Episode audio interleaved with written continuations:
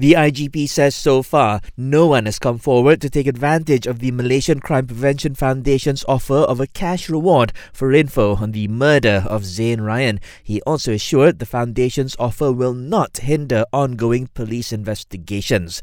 The six year old autistic boy was reported missing in Damansara Damai, Selangor on December 5th, and his body was found at a nearby stream a day later. A post mortem suggested he had been killed.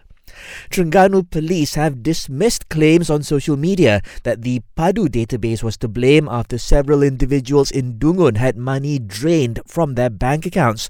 Cops say instead, these people likely fell victim to scammers who used phishing tactics to get their bank details.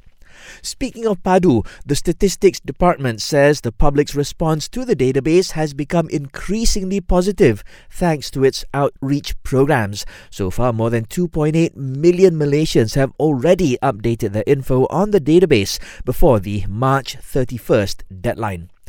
On another note, the Statistics Department says Malaysia's unemployment rate fell to 3.3% in December, with 567,000 jobless individuals.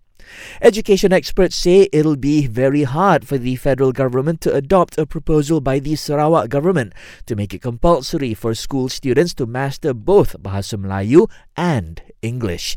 They told FMT it's due to a lack of properly trained English teachers, especially in rural and remote areas. The Health Ministry says it has granted conditional approval for the use of an Asian pharmaceutical firm's dengue vaccine. It says the vaccine will be available for those aged 4 and above. And Game of Thrones actors Kit Harington and Sophie Turner are reportedly reuniting on the big screen after they signed up to star in the upcoming period horror movie The Dreadful.